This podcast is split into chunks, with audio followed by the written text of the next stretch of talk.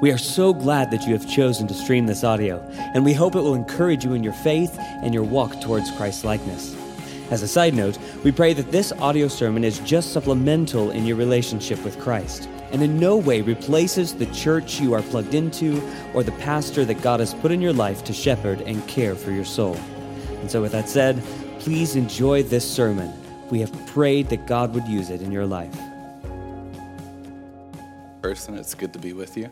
Uh, and those of you watching at home, uh, I think I'm going to call an audible. Uh, I don't do this very often, um, but I'm going to call an audible. Uh, we're not going to be in Luke today. Uh, we're going to be in Revelation chapter 21. And we're just going to look at a few verses, uh, probably going to go a little bit shorter. Um, and to kind of set some context for why I'm doing this, um, it's been a hard week for me. Um, it's been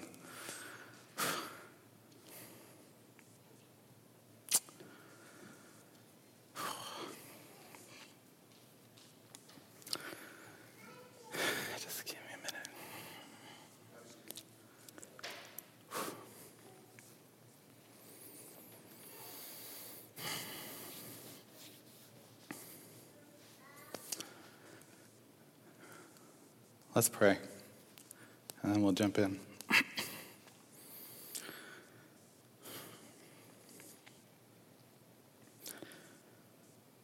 Father, you hear us.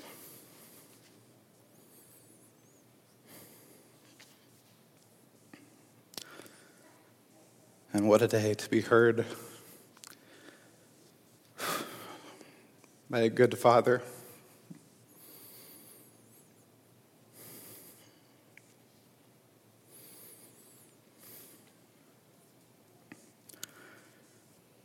Father, you love your kids, your sons and daughters, you love us. So, God, give me your strength now as I seek to preach your word this morning. Lord, would you speak to our hearts? Lord, you care about our tears, you care about our pain,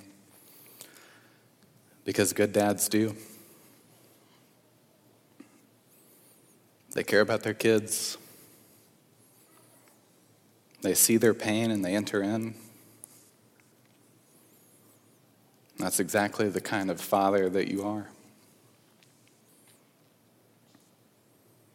And so, Lord, you see us now wherever we're at, whether we're here in person or at home. You see the things that have happened this week, this month, this year.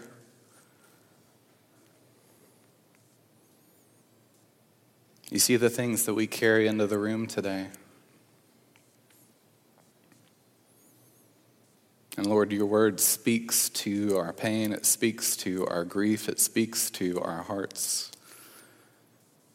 Because again, good fathers do that.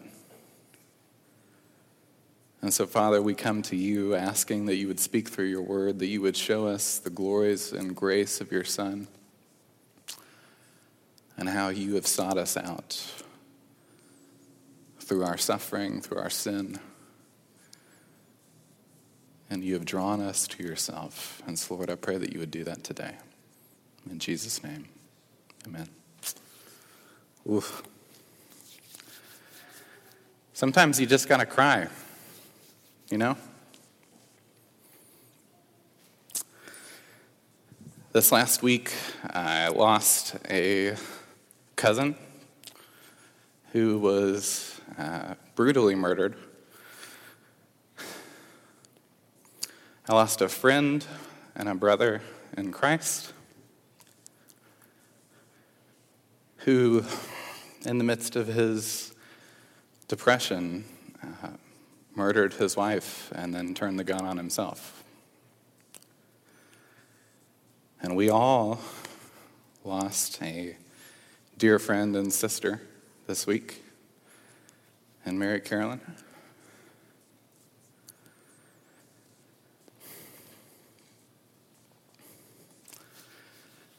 In a post Genesis 3 world, there is brokenness.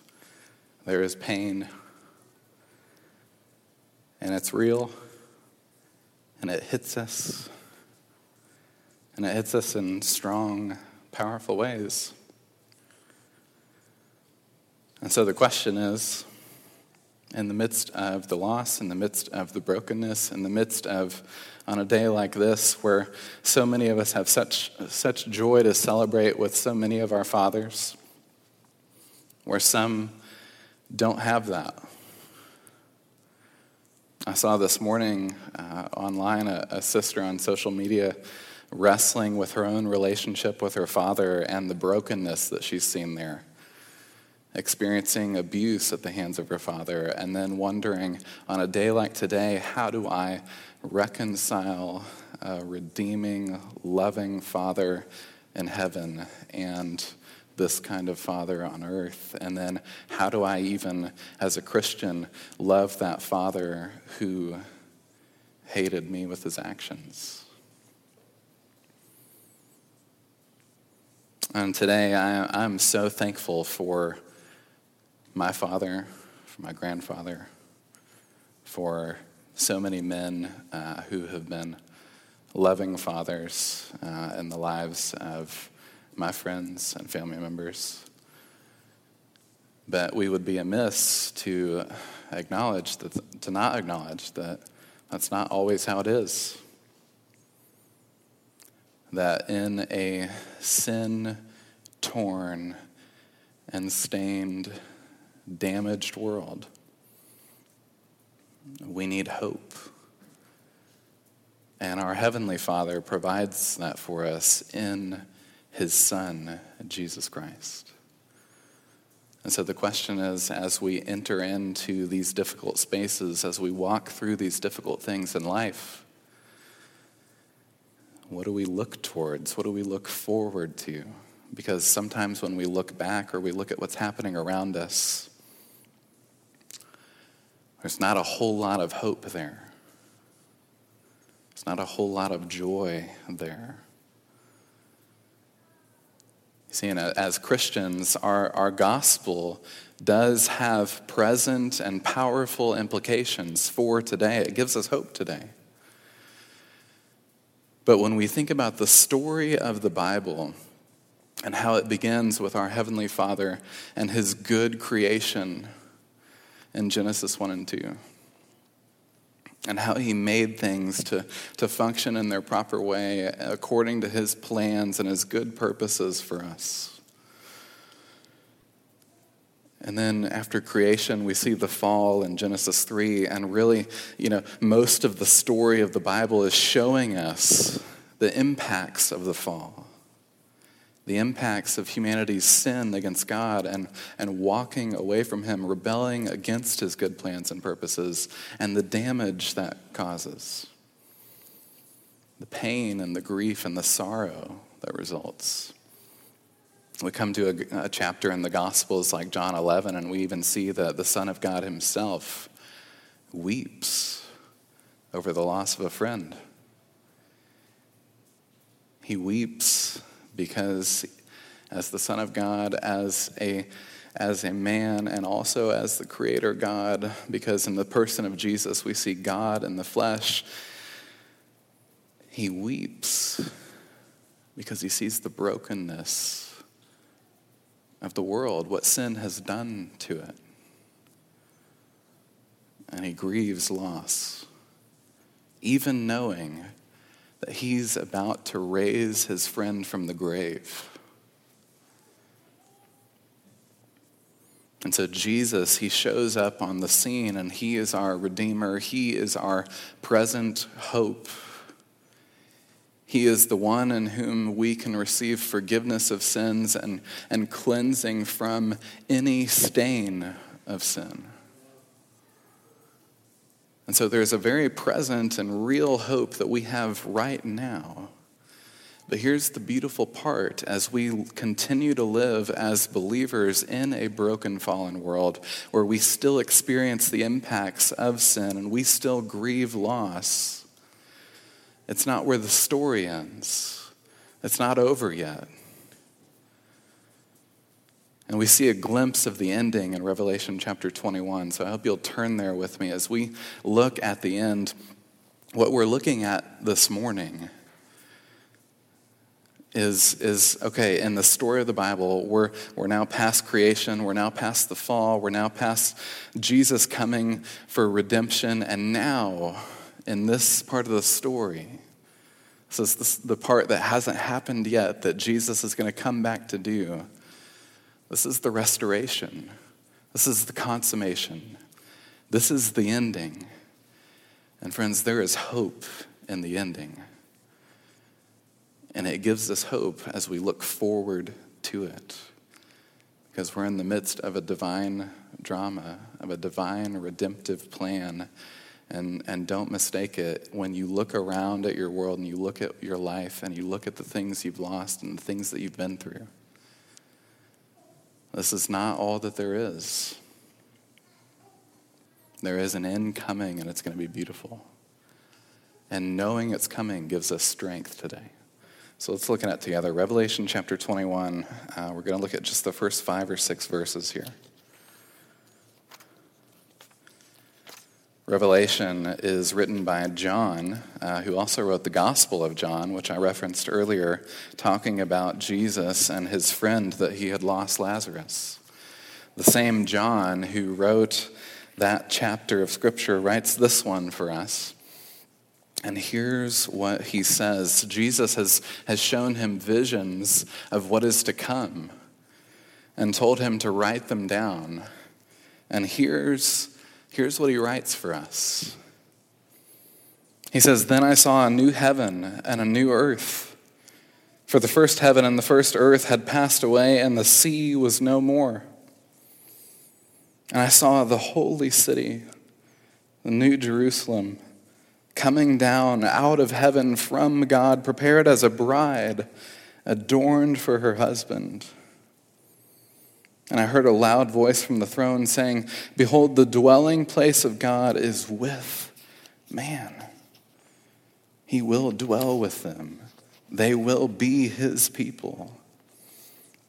And God Himself will be with them as their God. He will wipe every tear from their eyes. Death shall be no more. Neither shall there be mourning, nor crying, nor pain anymore. For the former things have passed away. And he who is seated on the throne said, Behold, I am making all things new. Also, he said, Write this down for these words are trustworthy and true. And he said to me, It is done. I'm the Alpha and the Omega, the beginning and the end. Listen to this part. To the thirsty. I think a lot of us are thirsty today. To the thirsty, I will give from the spring of the water of life without payment. You see, friends, this is how the story ends. It says God's grand ending. You, you, know, you, you think about the way movies go. I think about, you know, you, you, guys hear me say this all the time. Some of my favorite movies are, are the Marvel superhero movies, you know. And, and I think one of the reasons that they're my favorite is that somehow they have managed to create a universe that has a grand story and plan. And you see this story play out over time, and there's joy and sorrow, and there's, there's heroes and villains, and there's good and evil, and, and there's brokenness and healing. And you see all these amazing things play out over the span of movie after movie after movie, and it's all part of a grand story. And here's the thing about grand stories. It's not a grand story if it doesn't have a grand ending. That's what we have in Revelation 21 and 22 is this grand ending to God's story, to our story. John writes for us, and he, he, says in, in, in the first verse, he says, Then I saw the new heaven and the new earth. You see, our, our conception of, of, of heaven and hell is, is usually a little bit more simplistic than the scriptures is. We usually just say, okay, well, there's, there's death and then there's two places, and that, that's it for eternity. And, and the, the simple part about that is, is true that, yes, we all have an end, we will all die, and then we will either be with God or not. That's the reality. We either be with God because we've been reconciled to Him through our faith in the blood of Christ shed for us, or we will continue to live life our own way in our own pride, living life for our own pleasure. And we will spend eternity separated from God because God is the one thing we did not want. And God will give us what we wanted which is forever without him. And it won't be pleasant. And so that simple that that that simplicity is true. But here's the thing that that we've sometimes not understood about heaven and earth is that one day the earth is going to be made new. One day there's going to be a new heaven and it's not it's not that heaven is going to be this separate place from earth and and it's where we spend eternity and then there's earth over here. It's that the new heaven is going to come down. That heaven is coming to earth that in the end the earth will be renewed and the heavens will come to earth and it'll, it'll be this dwelling place where God dwells with man and humanity dwells with God. And the perfect harmony that, that, if we're honest, we all long for. Especially in days like these where we see so much division, so much strife, so much tension. We long for a day when we're going to be perfectly reconciled to God and to one another. And that's what we see on this day that's coming. There's going to be a new heaven, a new earth. The first heaven, the first earth, the old ones had passed away. The sea was no more. It says, And I saw the holy city, the new Jerusalem coming down out of heaven from God, prepared as a bride adorned for her husband. Fathers out there who have married off daughters, do you remember that day when she was a bride, prepared for her husband, and she looked beautiful? Revelation, uh, John describes the New Jerusalem like this. Jerusalem, throughout the Old Testament, is, is it's the city of David. It's the, it's the city where God's tw- temple was built. It was where you went to meet with God.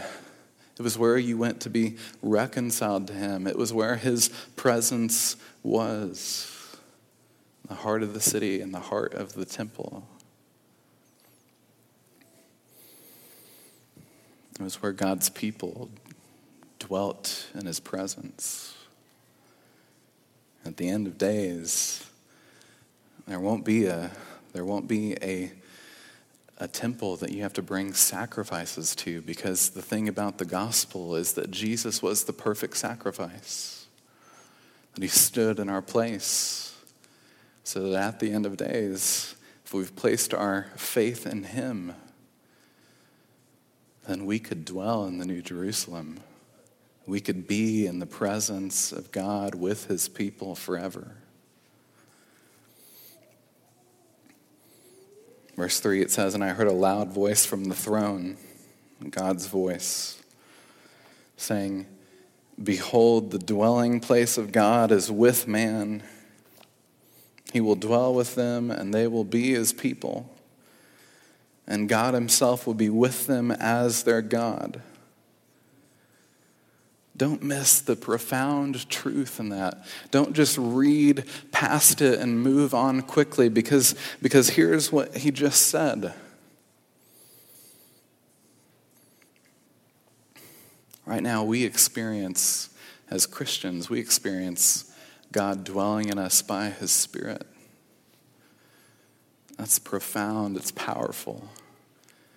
His Spirit in us is what empowers us to live the Christian life, empowers us to fight sin and to walk forward in hope and faith in the midst of temptation and suffering and, and all the things that pull at us. But at the end of days, there's, there's this final sense in which God is going to dwell with humanity, with those who have been reconciled to himself. We're going to be together. And there's nothing, like, like Paul says in Romans, there's nothing that's going to separate us from the love of God. He will dwell with them. You see, here's the thing at the beginning of the story, if you go back to Genesis, you, you read about God walking in the garden with Adam and Eve. This was the plan from the beginning, was for God to dwell with his people in his creation. And God, though, though He entrusted to us a stewardship over creation and, and we botched it, we messed it up. We chose to do with it what we wanted for our own purposes and our own pleasure. And we broke it. Though we took God's good gifts and treated them dishonorably and rebelled against Him. He's, he's bringing us together once again. He's going to dwell with us on the new earth. He's going to be with us on the restored earth. He's going to be with us. We're going to be in his presence. And not just are we going to be together, but we're going to belong to him. We're going to be his people. And, and God himself is our God. We'll be together and we will belong to one another. You ever walk through life and you feel like you just don't belong?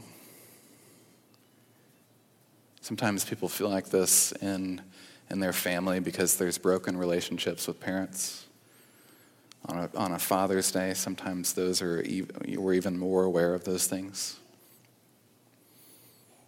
Sometimes it just doesn't resonate. You don't feel like you actually belong in the one place that you're supposed to belong. Sometimes we feel like that in friendships. Sometimes we feel like that in churches. That's what really breaks my heart as a pastor is I, is I know that, that sometimes there are people who feel like they don't belong with the church, even though they love Jesus and they trust him and they want to feel like they belong. They still wrestle with it. There's something in them, there's something in their life that, that just makes them feel like somehow still an outsider. You see, but all those feelings of just not feeling like you, you belong, like this is your spot the end of days, that's gone too. the end of days, you will belong. If you run the race well by faith, you continue to trust in Christ. You will belong to God, and He will be your God, and, and you will be a part of His people. And it'll feel like home. Because it is. Verse 4 is, is one of the most powerful verses in all the scriptures. And it is one that has given me such hope this week. It has been a, a comforting balm for my soul and my heart. Because here's the thing whenever, whenever you have a family member that's murdered, whenever you see a friend who commits an unspeakable act of evil whenever you lose a, a dear sister and saint, you cry. There's tears. And, and the reason we have tears, the reason when we grieve, it's so painful, is because it's, it's a reminder that this is not how it was supposed to be. And the good news of verse 4 here is that it's not how it's always going to be. There's an end to that pain, there's an end to that grief. And God Himself cares enough about you and me that He is bringing it about. And He can sustain us till that day. He can give us the hope we need. Here's what it says John says, He, talking about Jesus, talking about our God, He will wipe every tear from their eyes. Fathers, do you remember a, a moment where your child was crying? Maybe when they were little. Maybe they skinned up a knee. Maybe, maybe, maybe they lost a pet. Maybe they lost something dear to me. That was another thing that happened this last like week and a half is the family dog died. So you know, it's like things just hit you right and left, don't they? But dads, do you remember kneeling down, scooping your child up, and wiping those tears away.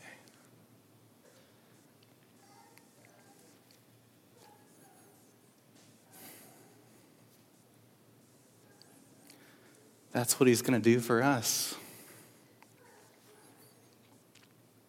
He's going to kneel down. He's going to wipe those last tears away. and you won't have to cry them anymore. They're going to be gone. Because he's not just going to wipe the tears away and wait for them to come again. No, he's going to do away with the things that brought the tears. Says he'll wipe every tear from their eyes, and death shall be no more. Can you imagine that? That's hard for us to imagine that death is going to be gone. Because we see death so often in our culture, we try and ignore it. And we're really good at it. we try and hide death. Sometimes we, we don't even, even try to grieve. We try to ignore it entirely. And, and for some, sometimes we can, we can do that for a while. But here's the thing death in a fallen world is always present and it always catches up to us. But when Jesus returns to restore all things, to make the heavens and earth new again, He's going to wipe tears from our eyes, and they're going to stay gone because death shall be no more. It's unimaginable, but how beautiful is that? Neither shall there be mourning there won't be anything to mourn, nor crying. There won't be anything that we need to shed tears for, nor pain itself. Pain will be gone. Gosh, we experience pain on a daily basis of differing varieties and intensities, but we experience it all the time because in a broken world, our bodies hurt, our hearts hurt we experience physical and spiritual, emotional pain all the time. But on that day, there won't be pain anymore, for the former things will have passed away. Verse 5 And he who is seated on the throne, Jesus, seated on his throne, said, Behold, I am making all things new. That means, that means everything that was broken, he's going to restore. It means every wrong will be righted. Means injustice will end. Division will end. There will be reconciliation between God and man and between brothers and sisters children and fathers. He's going to restore all things. He's going to make all things new. And he says, he says to John, write this down, for these words are trustworthy and true. He, he said, he, see, here's the thing that Jesus knows. He knows that there are so many words that we hear that we can't trust that aren't true. He knows that there are so many things that we hear that we can't trust in that are false. But he wants us to know and be assured that these words that he's speaking to us here, that he spoke to John, that he's speaking to us now through his word, that they are trustworthy and true, that you can bank on this. You can know this is fact. You can know this is happening. You can know this is coming. Because the same God who defeated the grave is coming once again to eliminate its presence entirely. And the reason we can know that is because there's no grave. You won't find his bones. He has overcome the grave. And you can bank on his promises because he's shown you that he has the kind of power that he says he does. His words are trustworthy and true. He says in verse 6, John says, And he said to me, It is done. I am the Alpha and the Omega, which means the beginning and the end. And he says, To the thirsty, I will give from the spring of the water of life without payment. And the reason that, that Jesus will give to us the water of life, that we'll have eternal life, and that we don't have to pay a thing for it, is because Jesus paid it all. There's nothing that you or I have to do to come to God except turn to Him, except to turn from sin and to receive His grace by faith. The Apostle Paul says, For you have been saved by grace through faith. Faith is just the means by which we receive God's gift of salvation, His gift of forgiveness, His gift of redemption.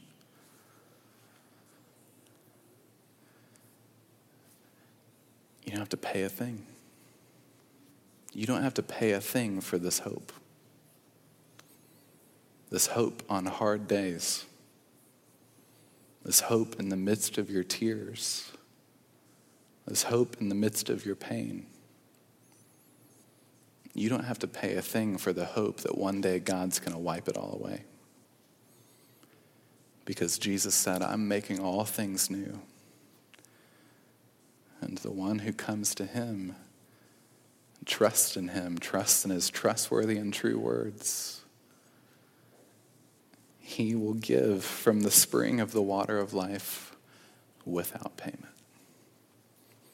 So, are you trusting him today? Are you believing his words?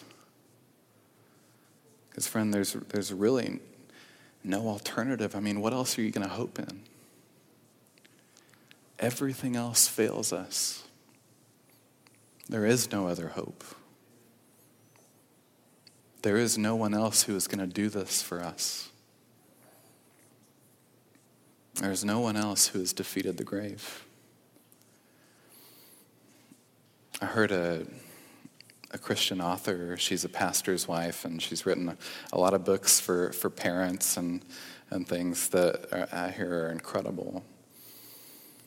And she said this about Jesus and death. After she, she heard this woman's story of, of losing a baby, losing a child. And she, with a tear in her eye, just said, Christ came to arrest the grave. And he did. He beat it. One day he's going to do away with it. And because we know that, we have hope. Let's pray.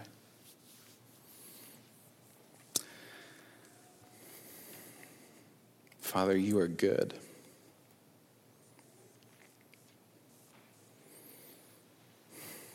You hear us on hard days. You see our tears. You see our pain. You know our sin. You know our temptations. You know our struggles in life. And God, you don't turn away from us, you turn towards us. And, and one day you're going to wipe those tears away. And Lord, if we trust in you, then God, already our sins have been wiped away. If we place our faith in you, then Jesus, you are our perfect sacrifice, the one who has arrested the grave, the one in whom we hope. So, God, help us on hard days. Remind us of these words. Remind us that we have a reason to believe, that we have a reason to have faith, that we have a reason to have hope in the midst of hard days. God, I thank you for all the fathers out there. I ask that you would give them strength today and strength for the coming days as they've got a hard task. And Lord, you're a good father and you can show them the way. Give them your wisdom. God, I thank you that even in the midst of broken relationships between dads and their kids, that, that you enter in there as well, that you care about that pain, that you care about that separation. And Lord, that one day, even the tears that are shed, even if there's not reconciliation here, God, you're going to wipe those tears away. And so, God, whatever we bring into the room today, wherever we're at, whether we're here or we're at home tuning in, God, we bring you our pain, we bring you our tears, because we know that you have the power to do something about them, and one day you're going to wipe them all away because you are making all things new. So help us because we're weak, because we're in pain, because we need your strength and we need your grace to finish the race well by faith. So, God, help us to do that. In Jesus' name, amen.